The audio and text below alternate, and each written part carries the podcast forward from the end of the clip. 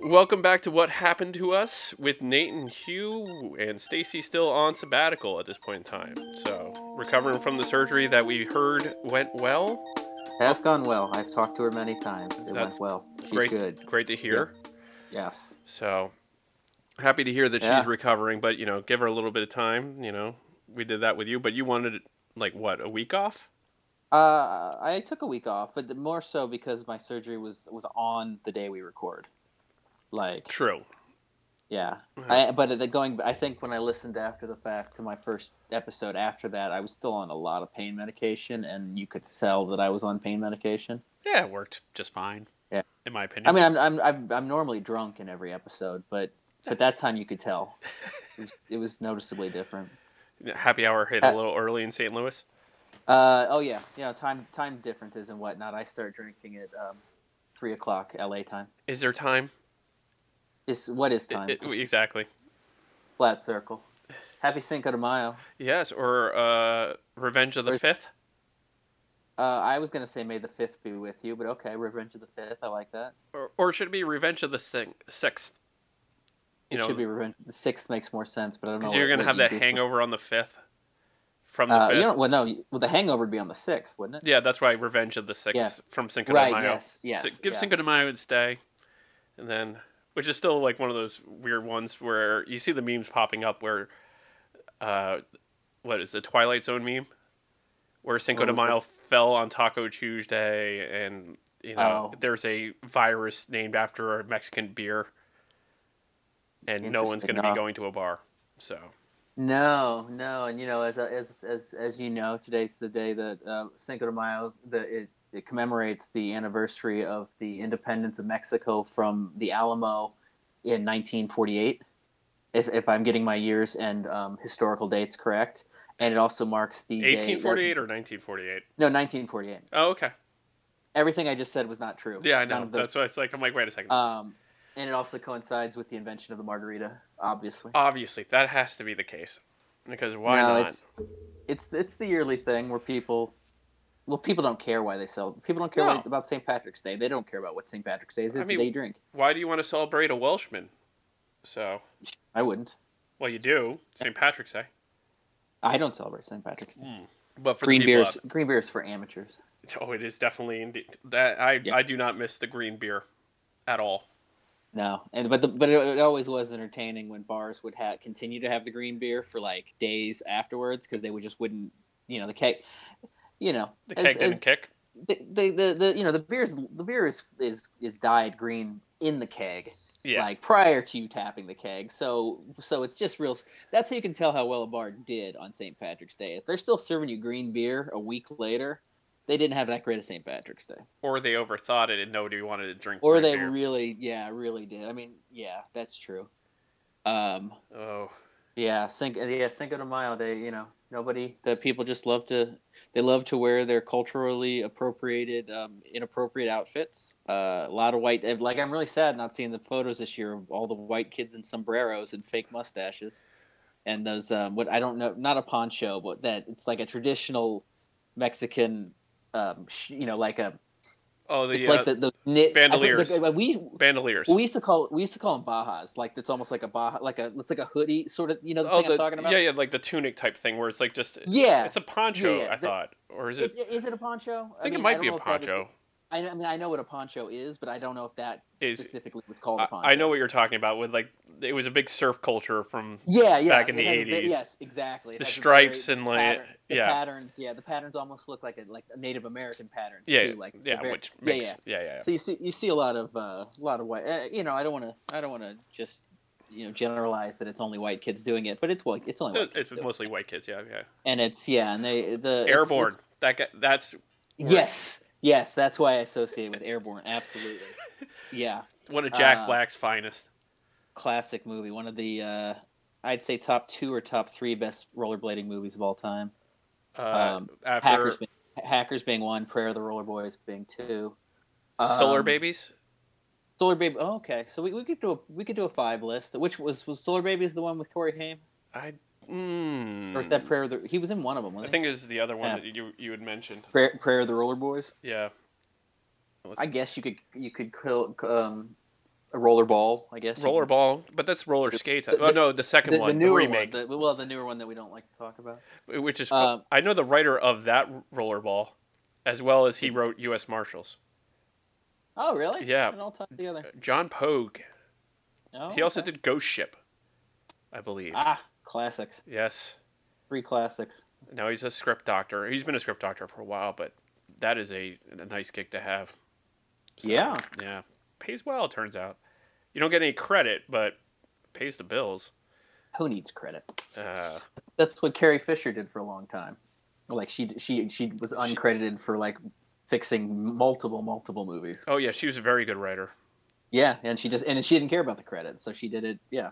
Jason Patric was in Solar Babies. And- Really? Yep. He was the uh, obviously he was the the main guy in that one. Uh, Jami Gertz. Ah. Also, Ah, so there's a they, uh, name. well, no, they, it's it's Yeah, they're, they Lost Boys. They re, reteamed from Lost Boys, unless that was before Lost. that was Boys. before Lost Boys, I believe. Was that it was, really? It was eighty six. Lost Boys was eighty seven. So they, you know, they did back to back movies together essentially. Yeah, Jami Gertz had a weird career trajectory. Like she was she was big in the like she had a she had a solid run of uh, of hits there. She, had Lost Boys. She had Less Than Zero. Um, Sixteen then Candles. kinda She was just- in. She was in Sixteen Candles. Yep. She Huh. was. Uh, she played Robin. I think it was one of the friends. Oh, okay, so that that must have been real early on if she wasn't even like. But she had that TV show that went for four years, still standing. Yeah, yeah, I was gonna say that was, but that was um that was right in the heart of that. I forget the comedian that played the um the the husband.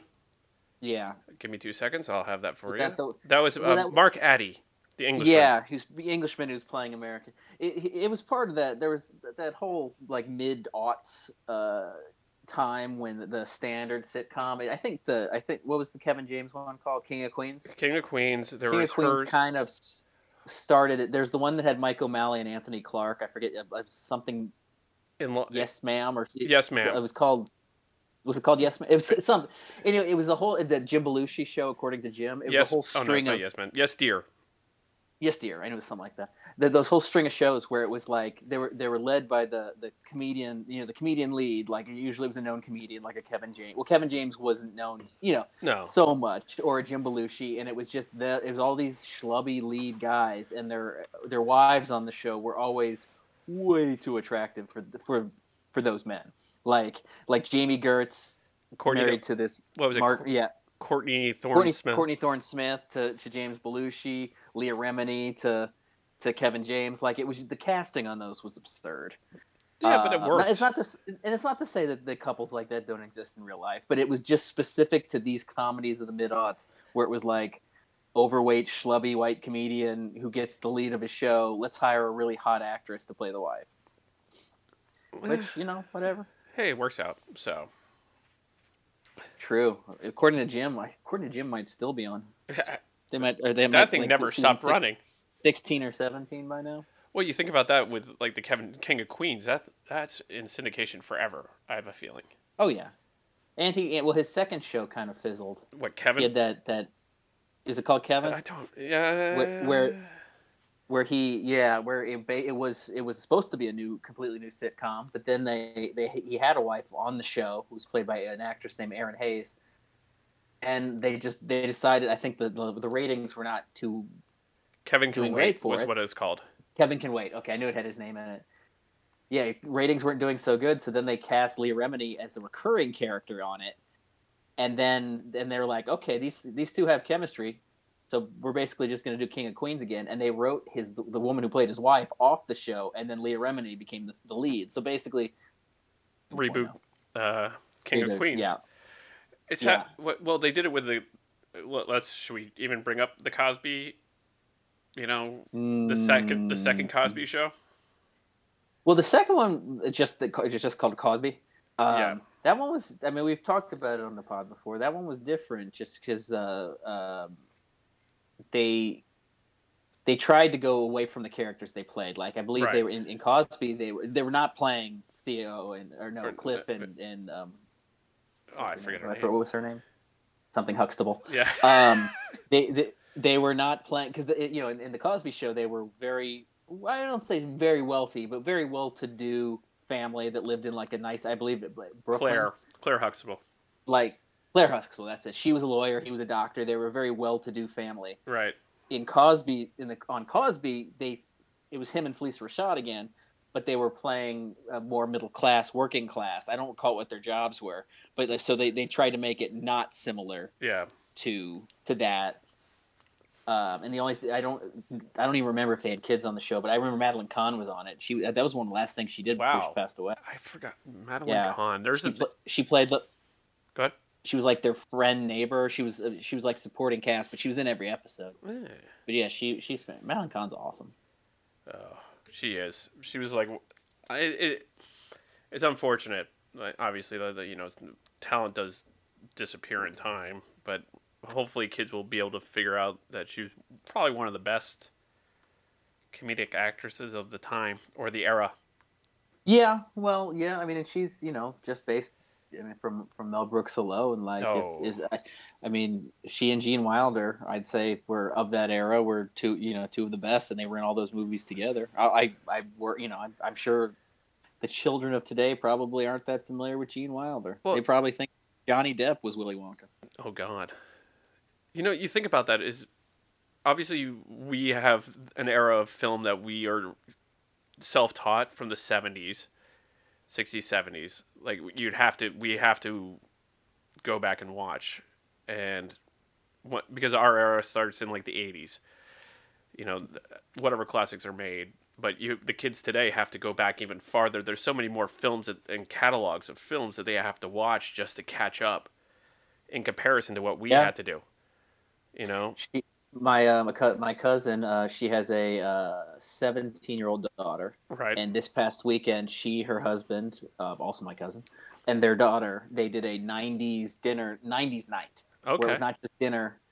Um, well, they ended up scrapping the '90s dinner part. Like they didn't have a '90s theme meal because what in the hell? What I don't even know what you do for a '90s theme meal.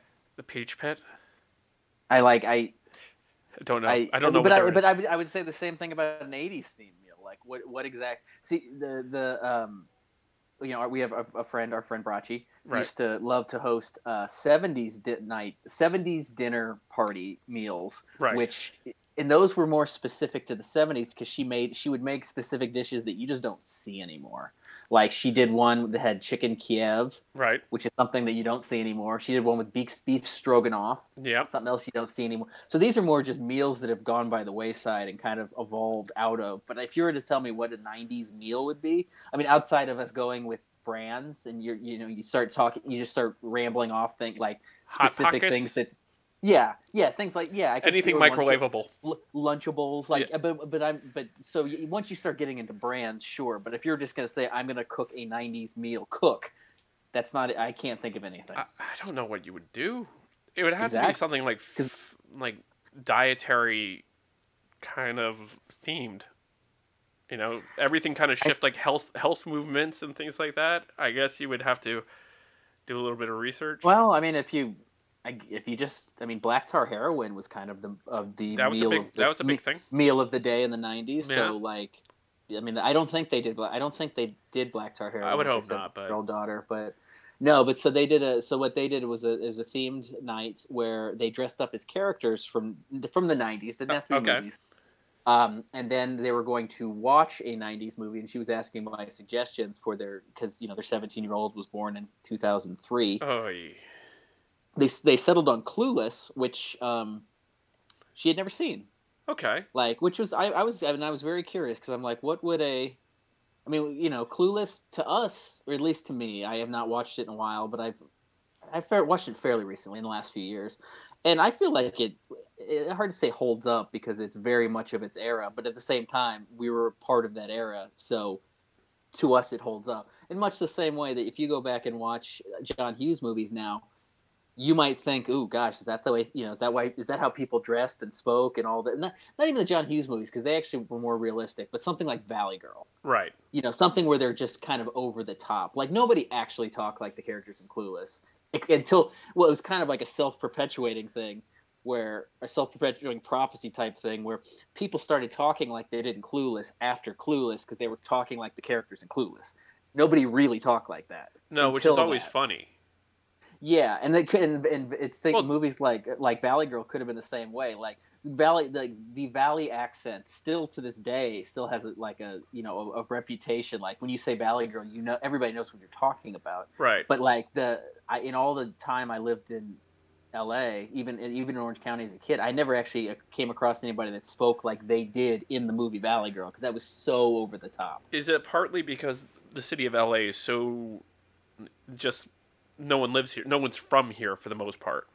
That's that could be like if you talk to um, you know well we have we have a num uh, several local like native friends Yeah. um, and and and the thing is is the valley's so damn big I'm not I'm not entirely sure where exactly when you say somebody you, people I mean if you're Just giving the people a context if you're giving like a this. generic like if you if yeah if you say you're from the valley people are like oh okay but the valley is so big that You- that could be a, that could be eight or nine different cities exactly. like and it and different ones have different reputations like you know for the longest time the valley had kind of a bad reputation like if the you know like in, in clueless hell in clueless she she refuses to go anywhere south like uh, you know on that side of sunset right. like um it's like a running joke and like uh I think that joke continues, even though the valley's improved over the years. but oh now that I, I gosh over the last few years i'd say the valley's a better place to live I, I, I would agree with you. like the, there are certain areas for sure i mean that's where benihana is yeah.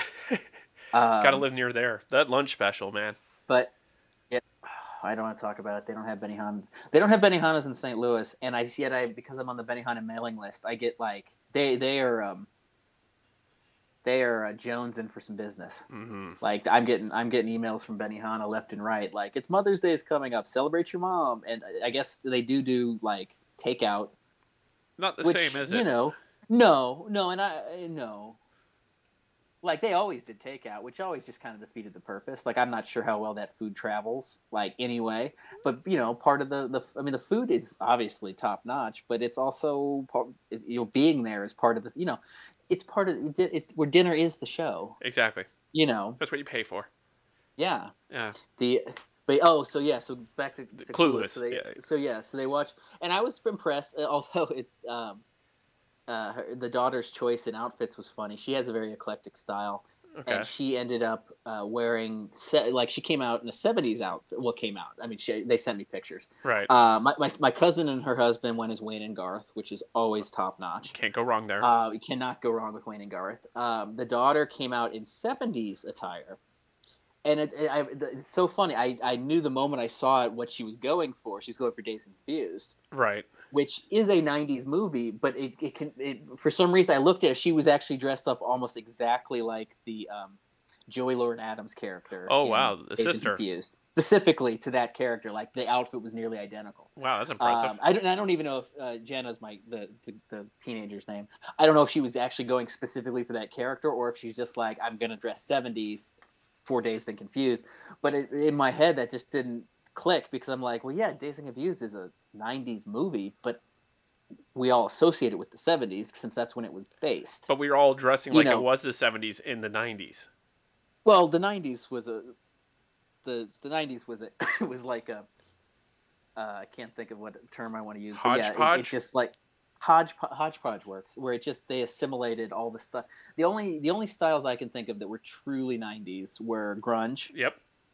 Because grunge really hadn't seen that you hadn't seen that style much before and in the early 90s really had a lot of or, or actually early to mid um, had a lot of the super colorful things that, that you could probably associate with 80s too but just if you think of like all the ways that will smith dressed on fresh prince Right. like real bright colors Yep.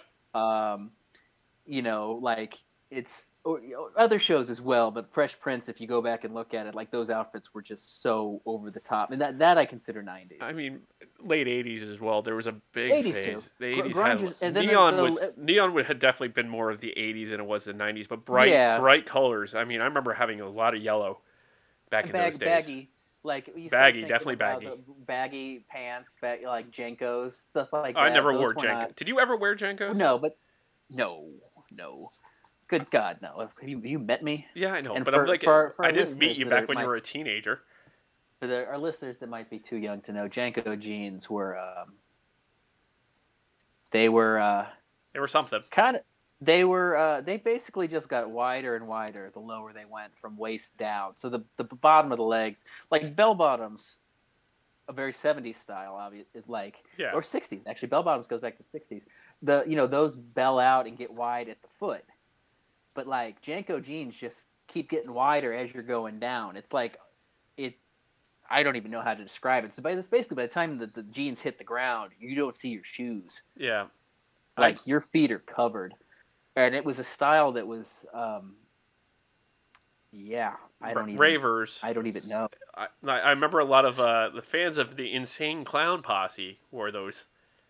juggalos Yes, that was a very Oh, they- common pant wear for them. They had to announce the canceling of this year's um um what's the juggalos festival called it's I- called the Yeah. something it's called the something of the juggalos it's like um but that's neither here nor there uh yeah like um how do we get started on JNCO jeans we're just talking about 90s Just Oh, nineties, uh, nineties dress wear. Oh, Gathering 90s of the dress- yeah. Juggalos. gathering of the juggalos that's Yeah, that's kind of like less. the annual music music festival of the Insane Clown Posse. Who, if you were to be, if you were to tell me that they had more than one or two songs, I don't. I mean, I guess I'd believe you. I don't recall them, Right. but they have a huge following called the Juggalos. I think Busey, Um, Busey's youngest son is a big Juggalo guy. Like he runs. Oh, really? Yeah. I, I have a feeling he has something to do with it. But Interesting. Um, yeah. Oh, so yeah. So getting back, so so they wanted to show her Clueless, which she had never seen, and it uh, it did not hit with her. It did not um, connect. really, like she she she enjoyed it but it but you know when i when i talked to her about it afterwards i was like she you know it was like one of those things that when you're told about watching a classic movie and you're and you want to be nice to the person who's asking because you know that they love it so you just like yeah it was good i, I enjoyed it like it was very tepid her response like it was not an oh my god this movie was incredible hmm. which is um you know if you ask anybody over the i mean grant she's 17 years old Yeah. she she she wasn't. Uh, that movie came that that's celebrating its 25th anniversary this year, so that means it came out in '95. So she was not even born for another eight years. But so you obviously you know you have to talk to, to people a bit older because her obviously her parents loved it because they were trying to get her to watch it right. and and I still think it holds up. I mean, yeah, I, yeah, nobody talks like that, nobody ever really did talk like that, like saying as well. Pe- like I said, people said as if and things like that yeah. because of the movie. They weren't saying it before that. So like she, like Amy Heckerling, who wrote and directed it, basically created her own lingo that became very popular, but it was not being used before. No. Ah, yeah. At least as far as we know. Then again, back That's at- true. That's true. I did not live in the you know the, the movie takes place in like Bel Air ish, Beverly Hills Bel Air. Um, You'd have to imagine that that- some kids were talking like that out here, or out in L.A. Well, Amy, and, I mean, Amy Heckerling, the she had to have gotten that from somewhere. I mean, Yeah. she, she, she was older. She was not of that age. This was like Clueless was not one of those things where it was a young person writing a movie about young people. No. She, she, she had been around. I mean, she directed. Um, uh, oh, what else? God, she directed. Was it Fast Times? Did she direct Fast Times? Um, I'm, I'm looking it up for you, but Because Cameron Crowe wrote Fast Times, but I want to say she might have directed it. Um, but she, she she had been around since the '80s, so she was like, she was not a, a younger. I mean, she, I think she was in her 40s when she made Clueless. she did direct And- Fast Times. You are correct. Yeah, that's what I thought. Um, and, and another movie of its time that, that kind of created lingo that may or may not have been spoken at the time, but um, but did afterwards. Um, but but Fast Times was different because it was actually it was written by Cameron Crowe, and Cameron Crowe did a really cool thing where he he the way that he wrote Fast Times was that he infiltrated high school, like as he was a not a student and Right. just went and went to a high school, acted as a student. I'm not sure how much the school knew about him doing this. I don't know if they would normally allow a uh, a, uh, a you know a, a non-student to um, what is that called when when journalists go go along with the soldiers like uh, like you know over in Afghanistan or the Middle East they, they there's a term for it when it embed embed Yeah. when a journalist embeds with the military.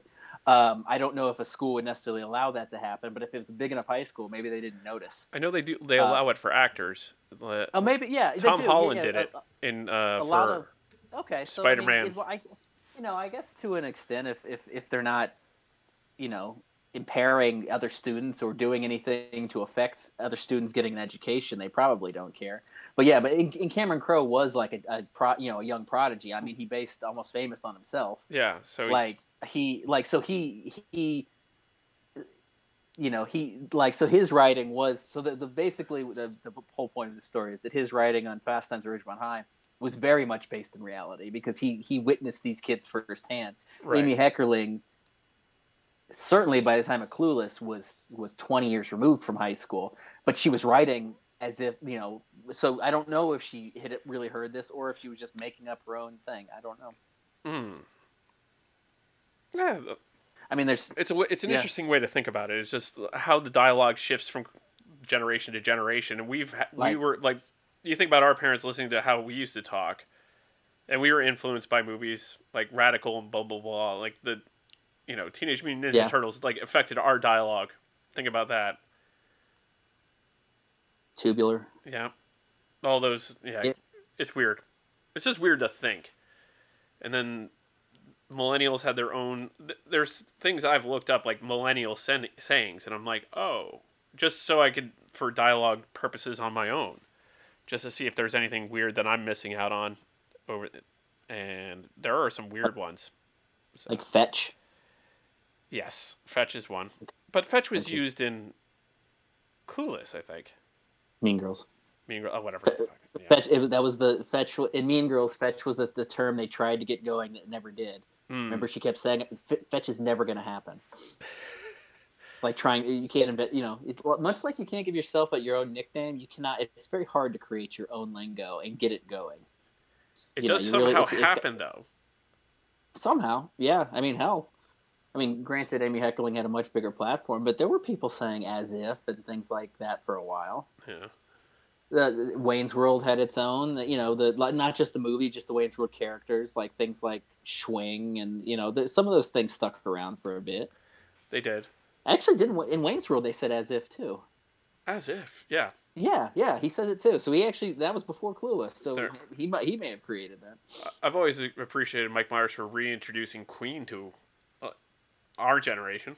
Yeah, that's um, it. Actually, the um, it's Bohemian Rhapsody. I mean, and you, you can tell like uh, how much like Wayne's World, you know, was um, how much.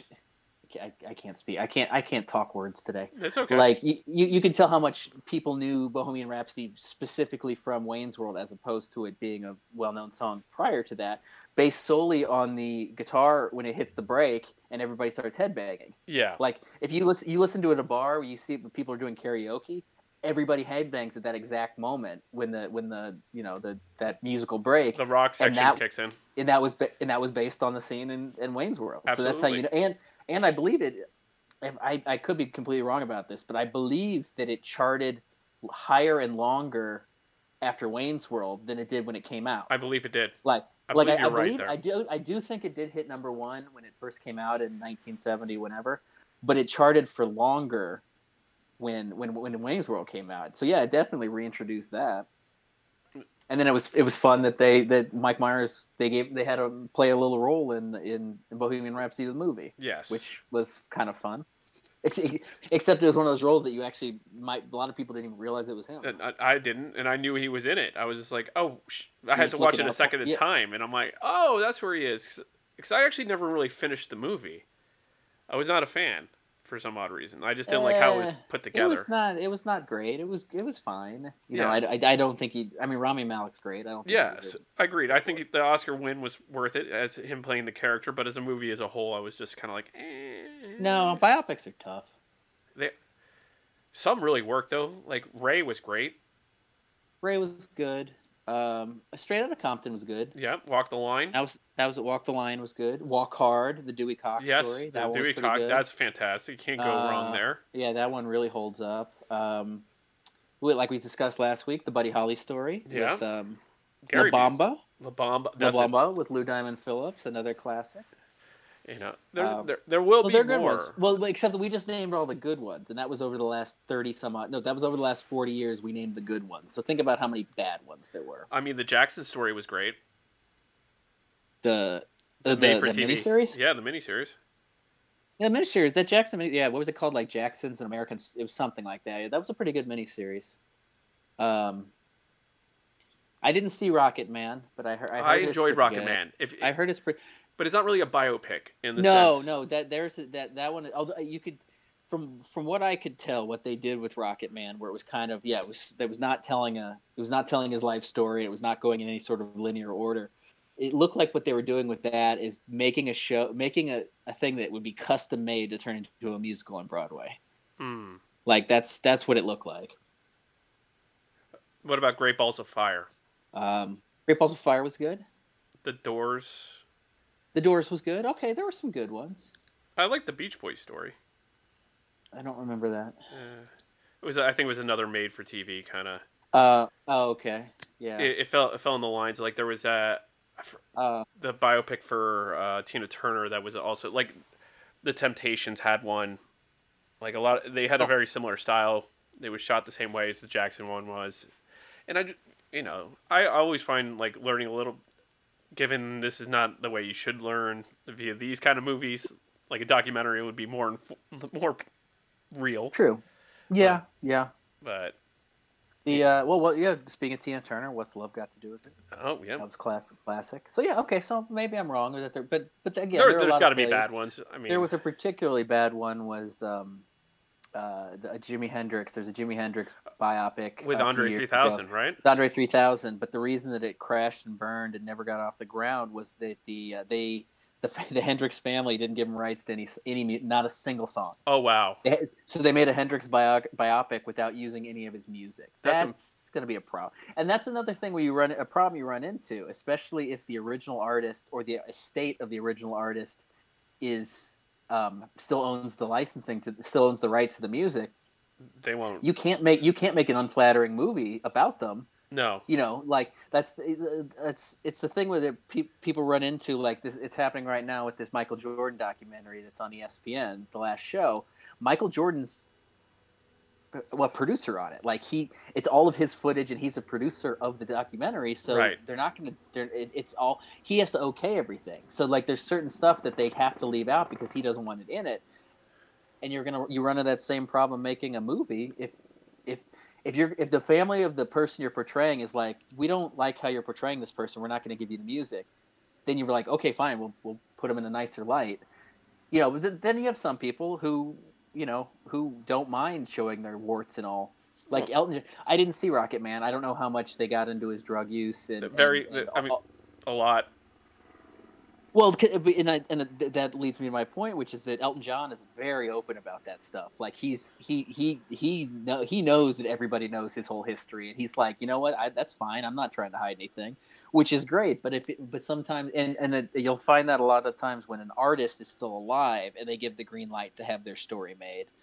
Right. Um, but when an, but if it, if it's in the if it's in the, the family now, if the family owns the rights, which is another reason it's a you know that like the, the Gaye family, Marvin Gaye's family is extremely litigious yeah. uh, when it comes to his music, which Marvin Gaye himself might not have been, but his family is. Like that's how you know they really they nailed Robin Thicke when Blurred Lines came out. well, that was fair though, because that wasn't that actually wasn't Robin Thicke. That was uh, what's his face, who produced it? The the oh, it, the well, Robin Thicke, Robin Thicke ended up losing. He ended up having to pay a lot of money, but you're right. It was um, Pharrell Pharrell, uh, Pharrell, yeah, or Farrell or Uh, what's it man? Pharrell, Pharrell. Pharrell. But that yeah. you, you can even with the conversation, like, it was just complete rip off, in my opinion. Yeah. And it was well, uh, yeah. Uh, well, yeah, that's true.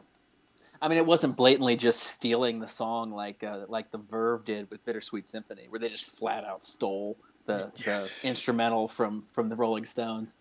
Um, but then again, they put lyrics on it, which true. But I mean, you, do. you can't just flat out steal. no. But at the same point, Like- time the Rolling Stones could have treated that a bit differently than they did. They just took all their money, because Um, The yeah, Stones. they did. The, the Verve made nothing from that. and the Stones is- stole so much. Yeah, yeah, the, yeah. The, the I just- you know gla- glass houses and such. Yeah, But yeah, um, but you know, hey, yeah. that's that's where we're we're at. We're we're going down the rabbit hole of uh, the biopics and, and Okay, well we can we can switch gears and um Murder Hornets. and I, Uh, yeah, actually, I'm glad you brought that up because I was going to introduce a new segment. Um, that the working title of the segment is "Animals, What the Fuck Are You Doing?" Um, yeah, that's the new segment. Um, and yeah, uh, all hell's breaking loose out there. It's Do- um, I don't know what's happening. Where are the, I always just see murder hornets in the U.S. That's all I well, hear. it's Where? it's a, it's a it's a it's a it's a lovely headline. It gets your it, grab, it grabs your attention, Attention, it- away say- from they everything say- else. They say a good headline should really grab your attention, and murder murder hornets in the U.S. grabs your attention. It's a little misleading. Um, they're called. They're, first off, they're not called murder hornets, uh, like officially. I believe their official name is Asian giant hornet, which is, doesn't really sound a lot less threatening than murder hornet Yeah. giant hornet. Um, and they, they're called murder hornets not because because they murder bees, Right. not because they murder hu- Hum- like no. humans. They um, but they they what they do to bees is straight up terrifying. They have these like they don't use a stinger. They use their their jaws and they basically decapitate bees with just their jaws alone. Right. But but they evidently are supposed to be extremely painful. The way it's described for a human is if it if it gets into you, if it stings you or bite. I'm still unclear about that because they use their jaws to kill bees, but then they also have a stinger. Yeah. So I'm not I'm confused on when they attack humans if they're going jaw or stinger. I think um, maybe both. Maybe both. But the way they describe it, it feels like hot metal just drilling into your skin, Jesus. which sounds painful, but it's not. The, the I've, I I actually heard well um, uh, Ron Magill, who's the zoologist that's on Libertard, just today he was talking about him. He says that the the danger to, to humans, the the fact that they do kill humans is um, is more allergy related. Like Ah. these are the, the people that are dying from murder hornet stings slash bites are the same people that are dying from bee stings. Gotcha. Like it's it's they're not the and and the hornets are not aggressive towards humans. They don't set out to kill humans. But murder hornet is hell of a name. yeah. Not and getting then- straight and- to the point there with that one, shall we say? And then yeah, and then they said you know I was reading another uh, thing in TMZ where they had on a an animal expert. His name is like Coyote something or other. He has a show on the Animal Channel or something. Um, he was describing he was talking about murder hornets and saying like don't worry you know there all these zoologists and all these animal experts are coming on the news now being like don't guys stop worrying. You know, don't don't not go outside because there are murder hornets outside Yeah. he, then he opened up a whole new can of when he said he, he in the interview he said you know what? Like murder hornets aren't even the most pain they aren't even close to the most painful insect out there. They're not even close to as painful as the executioner wasp. And then he just let that slide. They didn't ask a follow-up question of what the hell is an executioner wasp? And who is naming these things? And who- that, a that's a good question because because if you're if you're I mean, first off, the murder hornets are executioners. They're executing bees, which is a problem in itself. Of itself. That's why Ah. we should be worried about. uh, I I just the, I, I, um, I just googled executioner wasp. So yeah, they're they're. It's still them killing bees is not good. It's not ideal. no, because bees Uh, are dying off anyways. bees are bees are dying off anyway, and we need bees very badly yeah. um, to you know they, to pollinate and do all the things that bees do. Um, but yeah, but they they've been they said it's so well it's not funny, but there there was a I think as far as we know there was like one or two sightings of these murder bees in Washington State.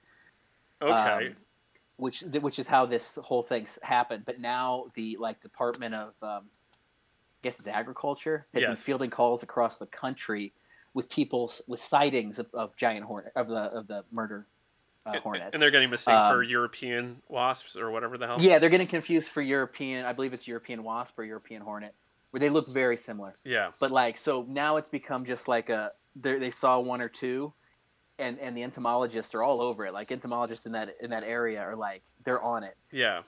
you know if, if they find a hive they'll destroy it because uh, you know they but they're not the one see if entomolog if the entomologists and the animal experts were worried about it that's when you get worried The- when it's a headline that everybody starts sees that name it's kind of in the same way with if, if you're on a this is how i always felt about um, uh, turbulence on a on a plane Right. you know like if turbulence it will, will uh, flight flying in general scares people a lot of people just get very nervous but we have several friends who who need to drink like who need Heavily. to be, with, drink heavily just to get on the plane Yeah. Others who need to drink on the plane. I've I've had friends that need to take Valium because they get so scared of flying and nervous, and have anxiety. But and and turbulence, so even the most seasoned flyers, turbulence can be give you anxiety because it feel, you know, the the plane is thrashing up and down. Although te- it really what, what turbulence is is hot air pockets. So the Yeah. plane's actually going up, not down. You feel like you're dropping, but you're not. You're actually going up, and then going down. Yeah. But it's it's you're not you're not actually going lower than where you started. You're going up. You know, whatever. Yeah. I, it's it's it's it's it's it's yes. It can be scary for somebody who gets nervous flying, especially if you're in if you're flying. Most turbulence I've ever had in a, in a plane was uh, going to Hawaii. I've only been to Hawaii once in my life, but like hotter, you know, if you're going to places with more humid, hot air, the turbulence is insane. Um, but anyway, my point here, which and I do have one, I promise No, no, no. is sorry. that is that I the no matter how bad turbulence gets, you can always tell whether or not it should be of any concern at all based on how the flight attendant or the flight crew in general are are behaving or you know, are acting. Mm. If they if they seem like if and I've I've seen it I've seen both ways. Um, where if you see them if they're still doing the cart service, if they're still going around like not even though it's it's shaking, if they're going around like it's nothing, then it's you then you have absolutely nothing to worry about. If they if they have to go back to their seats, sometimes they have to go back to their seats and get their seatbelts on because it's really bad. Then that, that's a little bit more concerning. Or if you see them stressed in any way, but if they're just going about their business, like still getting you a coke, then it's nothing to worry about. Right, right, right. That's But, it. uh, I mean, you're yeah. right, and and from what I can recall, because I've uh, My oh, go ahead, go ahead. My dad was in a uh, on a flight once back. He used to travel quite a bit, and he was on a flight once that had a really bad turbulence. It's the specific kind that causes the plane to actually drop several thousand feet. Yes. Um, I forget what the name of it. It has some special name, some sort of turbulence. And he said that the plane dropped so suddenly that they were they actually achieved weightlessness. Right. He it dropped dropped suddenly that he had a um, he he still remembers it vividly a glass of V8 juice, a cup of V8 juice that while the time they were dropping, it was floating in front of him. Did he was he And able then, to grab then it? of course, no. Once and you can imagine where that story is going once the plane rights itself and gravity Comes you know, back to me- pl- gravity i mean you never really were, were you never lost gravity but you know that's how that's how they that's how they film non-gravity in in movies obviously yeah. There, there's a, that military the- cargo the vomit the vomit comet it's how they Yep. train astronauts and it's they sh- how they shoot movies like apollo it's so fast wow now we've went Hey, whatever. Murder Hornet to Let's go. yeah Apollo 13. Here we come. like yeah the behind the scenes of them shooting apollo 13 like in you know so for anybody any listeners not aware the, they shoot it there's a plane called the that's i don't know the i can't think of the exact model number of the plane but it's colloquially colloquially Colloquially. known as the vomit comet and it basically it goes up and down almost at i believe at 45 degree angles it climbs and then drops and then in that process of it dropping uh, essentially everybody on the plane is weightless or at least has the appearance and feeling of being weightless. This is how they train astronauts uh, to to know what the weightlessness is but you're not actually weightless. You're falling at a different you're everybody in the in the plane that's falling at that angle everybody's falling out of the sky. It's just you're falling at a different rate than the plane's falling so it looks like you're floating. Right. um, yeah And, to let you know, the, the the plane is a KC 135 0 G. okay so yeah and I, and I don't know if that if i mean i'm sure that those are specifically rigged for that kind of flight like i don't know if a, a normal kc-135 would be able to to drop and go up and drop like that and the plane is very padded as you might imagine Well, yeah. you could you, you don't want to you don't want to hurt anybody I have, I have a But feeling there's like- a few stains too. There's probably a lot of yeah. Well, the, it's called the vomit comet. There's Yeah. probably a lot of things going on. and They probably have to really wipe that bad boy down afterwards. Oh, Um, especially when the But yeah, amateurs like- are going up there. a lot of mov- yeah, a lot of movies like um, uh, like any movies that has weightlessness. Usually, generally, unless they do total CGI, which um, Has now become the the norm. And I mean, it's it's probably although I, I mean, money wise, it probably costs more, but just the the practicality of of shooting inside this plane because you you you only get weightlessness for a small. You know, the plane can't drop out of the sky forever. Like it, it has to pull back up. Right. So you're you're only you're, you're talking about getting weightlessness for in 30 second bursts if that long at all if even if that long I don't know I don't know how long it can drop but like and, and then you talk you think about movies like Apollo 13 where they're weightless for the bulk of the movie. Right. Like, I mean, just looking back at the like behind the scenes footage of like Ron Howard and all the crew, like Ron Howard would be up in the plane with them, like he went through it with them. But just the the practicality of doing that, and then you think, oh, well, we can just CGI that, okay.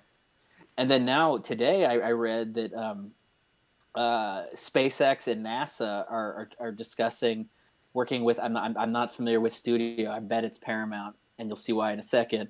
Um, Oh, is working with the studio for to make a movie in actually in space. Yes, I heard about go- this, It's going to be a space-based movie that'll be shot in space, and the reason I say it's Paramount is because obviously the star is going to be Tom Cruise Yes. because only Tom Cruise Tom Cruise works with Paramount exclusively, and um, or used to. I don't know if he still does, but he, he used to work with them exclusively, and um, only Tom Cruise would do that shit because how else how is he t- out you know top himself with you know being attached to the side of the plane and, and Mission Impossible was that four I think. Uh, I four think or four or five. and six. Yeah, well, every no, each one he yeah, he does his he had, stunts. to, he had to top himself each one. There was, I think it was four because I believe five was the one where he's hanging outside of the Burj Khalifa tower in in Abu Dhabi or Yep. in uh, Dubai. Six was um, the plane. Yeah, he does. Oh, well, no, six was the one where he was. I because Fallout was seven. The most recent one was seven. Six. Oh, maybe seven six- was the plane, but Six seven, was the. si- No, well, six was the one. No, seven was the one where he was in the helicopter, flying the helicopter around. Six was the one where he was in that underwater tank and almost drowned in real life. In Right. His character in the movie drowned. Which one was the one It where had- he, he he hurt his knee? Was that seven? Uh, yes, yeah, that was yeah, that was jumping from one Building to building. Yeah. Okay. The dude's crazy. The dude's crazy. He's crazy. because So I know- if you're Rock climbing in the second one was him. The free climb. yeah, yeah, he's insane. And if so, if you were to say, what kind of actor could we get to do a movie in space? Um, It's a short list. yeah, yeah. Him and Gerard Butler. Uh, maybe. Because Gerard Butler Um, will do anything. Yeah, that's true. Well, Scott Scotsman will probably. I mean, as uh, as Mike Myers, bring, coming back to Mike Myers, as he famously said in um, in uh, "So I Married an Axe Murder." I think his finest work. I, I mean, I think it's one and one A with Wayne's World. But you know, he, he he when he's talking about Scottish food, he said that he's he's convinced that all Scottish food is based on a dare. He's not wrong. Yeah, Everything so, is deep um, fried. Yeah, yeah. Pizza's Haggis deep is fried. um, something. It- well, um, yeah. Eh. I remember the first time I saw Scotch egg on a menu, and I looked at what a Scotch egg was. I'm like, what the, what? Yeah. It's a it's a deep fried egg with bacon. What? Yeah. Yeah. Yeah. Um, anywho, um, getting back to I don't even vomit comments. Uh, just Tom Cruise. You know, this really started was my animal segment, so which I really veered off course on the Yeah, animal but segment. you know, it's it's a path that we go where the stream of thought takes us to a place where we're like, I don't know where that how we ended up here. Yes. It's like trying to What write hap- write up one of these episodes, being like, I don't know how we get here. Sometimes it's just where What the conversation takes us, and What happened to us? Exactly. because because another thing was this uh, this I don't know if you were familiar with it's it, it the video started making the rounds online a few weeks ago but then over the last two days it's really gone mainstream with the video of in um, Indonesia with the monkey Oh, I did you see that one. Yeah, it where is a um, for anybody who hasn't seen it I highly recommend looking it up um, creepy as. and F. it is a and basically the way you could group in and the Google search I might recommend is is going to to ruin the surprise of what it is. But if you Google searched "monkey on motorcycle steals child," that's exactly what will come up. It was a video in somewhere in Indo, Indo, Indonesia um, that nobody's really sure when it was taken, if it was recently, if it, but it but it is a real video. It has been confirmed to be a real video and it shows a group of children in like an alleyway situation and then out of nowhere a monkey that is not a big you know not we're not talking like huge. This is more like capuchin size monkey. Like it's not enormous you know capu- for Yeah, capuchin being like marcel on friends like that si- that size Outbreak maybe a little bit maybe outbreak monkey a little bit bigger. A little bit bigger than that. but Yeah, it, pull, it pulls up on its motorcycle, this little scooter, gets off and just yanks the smallest child in the group and start and pulls the child down the street. I think someone's first the- pulling the monkey. I think the mo- monkey Well, no, has. no, a- no, there's the monkeys on its own. Monkeys. Are you sure? I th- yes, I think I saw like a leash type thing, so someone was like trying to reel him in. Well, what the monkey does is the monkey first grabs the child and drags it by the clothes. Then it loses grip. Then it grabs the child by the hand and starts pulling, and then loses its grip. And then it grabs the child by its hair and starts pulling. Yeah. And um, w- whether or not the monkey was being directed some by somewhere else, like the child, it was pulling the child. Yes, absolutely. Um, and it's yeah, and it's there's a lot a lot to unpack there for from you know first of all a monkey stealing a child, but the motorcycle is really the thing that gets me. Um, the, yeah, the the I'm not sure what sort of training they were doing there. Well, the training on the motorcycle is fairly obvious, I suppose, but stealing children is uh, you know a thing that happens. Is a thing that happens. Then we've got the, then there was that um, other video I believe was in India where the the monkeys were taking over like an entire town. Oh, the after Um, quarantine kicked in and uh, yeah, it's yeah. Basically, it was it was. Uh, uh, I believe it was like an area where tourists would generally feed Yes. these monkeys, but the monkeys weren't getting fed because there were no more tourists. I could be wrong about being in India, but it was Yeah, I believe you're right. No, no, I think you're right on the India because there there was a swarm of monkeys that were just like Yeah. attacking. Swarm of monkeys, and from you know from from all of us who were traumatized by Wizard of Oz at a young age with the flying monkeys, it was traumatizing to see all these monkeys. Um, then you've also got um, uh, the rats in New York that are eating homeless people. Wait, what? Uh, yeah, rats in New York, uh, you heard me correctly, are now have taken to eating homeless people. Um, basically, the, this is this these are all the side effects of the the pandemic. That that uh, well, the the trained monkey that was stealing a child. I, I think I don't know if that was A little, bit related. before, probably. Probably. yeah. But yes, rats in New York City are becoming cannibals. They're eating their own, and they're also eating humans. Um, basically, what it amounts to, similar situation where you take their food supply away. Like generally speaking, rats feed on food in trash cans, dumpsters. You know, restaurant. They hang out like behind right, restaurants Yep. where where there's trash, where you know where the food is left on the the, the infamous uh, pizza rat that stole that slice of pizza many years ago that went viral on on the in, on the World Wide Web. Yep. Um, and now their restaurants don't have food; they don't have trash. So rats need to eat something. So they've taken to eating their own, and or they've been attacking homeless people who are like laying, like sitting down in an alleyway or sitting down against buildings, and the rats are coming up and eating them or trying to. Yeah. I'm not saying they're succeeding, but they're trying to. So that rats are attacking. Basically, what it amounts to is rats are attacking humans. well, there's a new uh, Uh, sci-fi movie. There's that. We got- Uh, and then uh, the, the, to round it out on our world tour, um, Chicago is being taken over by stray cats. You had mentioned something about that a few weeks ago. Yeah, I don't So remember if I got into it or not. Yeah, basically, Chicago has a very large stray feral cat problem that they've always had. Which you know, major city. I don't know why why it's specific to to LA or to Chicago. I don't know what the reason for that is. And this time of year, it gets worse because of the weather. You know, Right. they they can come out and be about. They're not frozen solid. Um, and generally speaking, rescue groups around the city of Chicago collect them. Like it's it's a problem every year. They're well aware of the problem. They collect them. They go out. They find them, collect them, spay, neuter, right. try to get them adopted. Try to get them adopted if they can. Um, you know, it's, it's sometimes with a feral cat, it's hard to get them back domesticated, but you know, you can try. But at the very least, they put them in shelters. But now all these shelters and rescue groups are shuttered and un- unable to do that to complete that task. So the cats are taking over. So they said that Chicago currently has up to upwards of around 200,000 stray and feral cats just running around the city.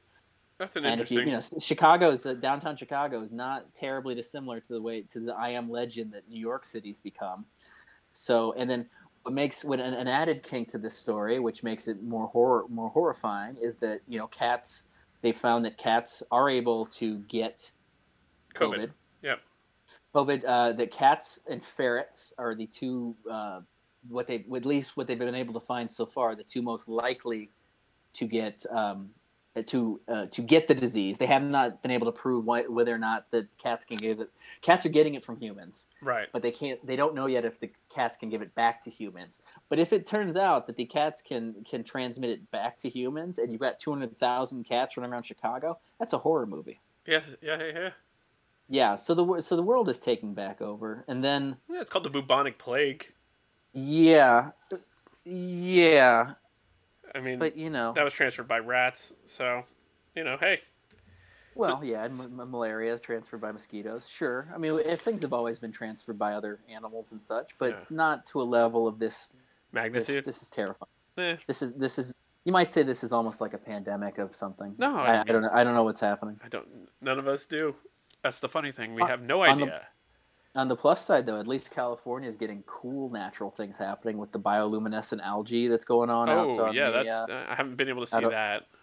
well, that's the problem. It, and it's uh, for anybody um, not familiar. Like the, uh, the Pacific, O- I guess the Atlantic might too, but specifically the Pacific Ocean every year around this time gets a bloom of bioluminescent algae right. that are just out in the water. It gets, you know, it's it's it's common in the oceans. Um, generally, we're war- the water's warmer, and the, the, I guess this year's algae bloom kind of similar to the super bloom of last year with the was it poppies? Is yeah, the pop, yeah, the flowers. Poppy. The blue. Yeah. The- yeah. I don't know what the flower is actually called, but So this year there is a, um, a, a an unusually large algae bloom out in the Pacific. It, it's usually uh, it's been offshore for the most part. Like you have to go a couple hundred feet offshore to, to really see it.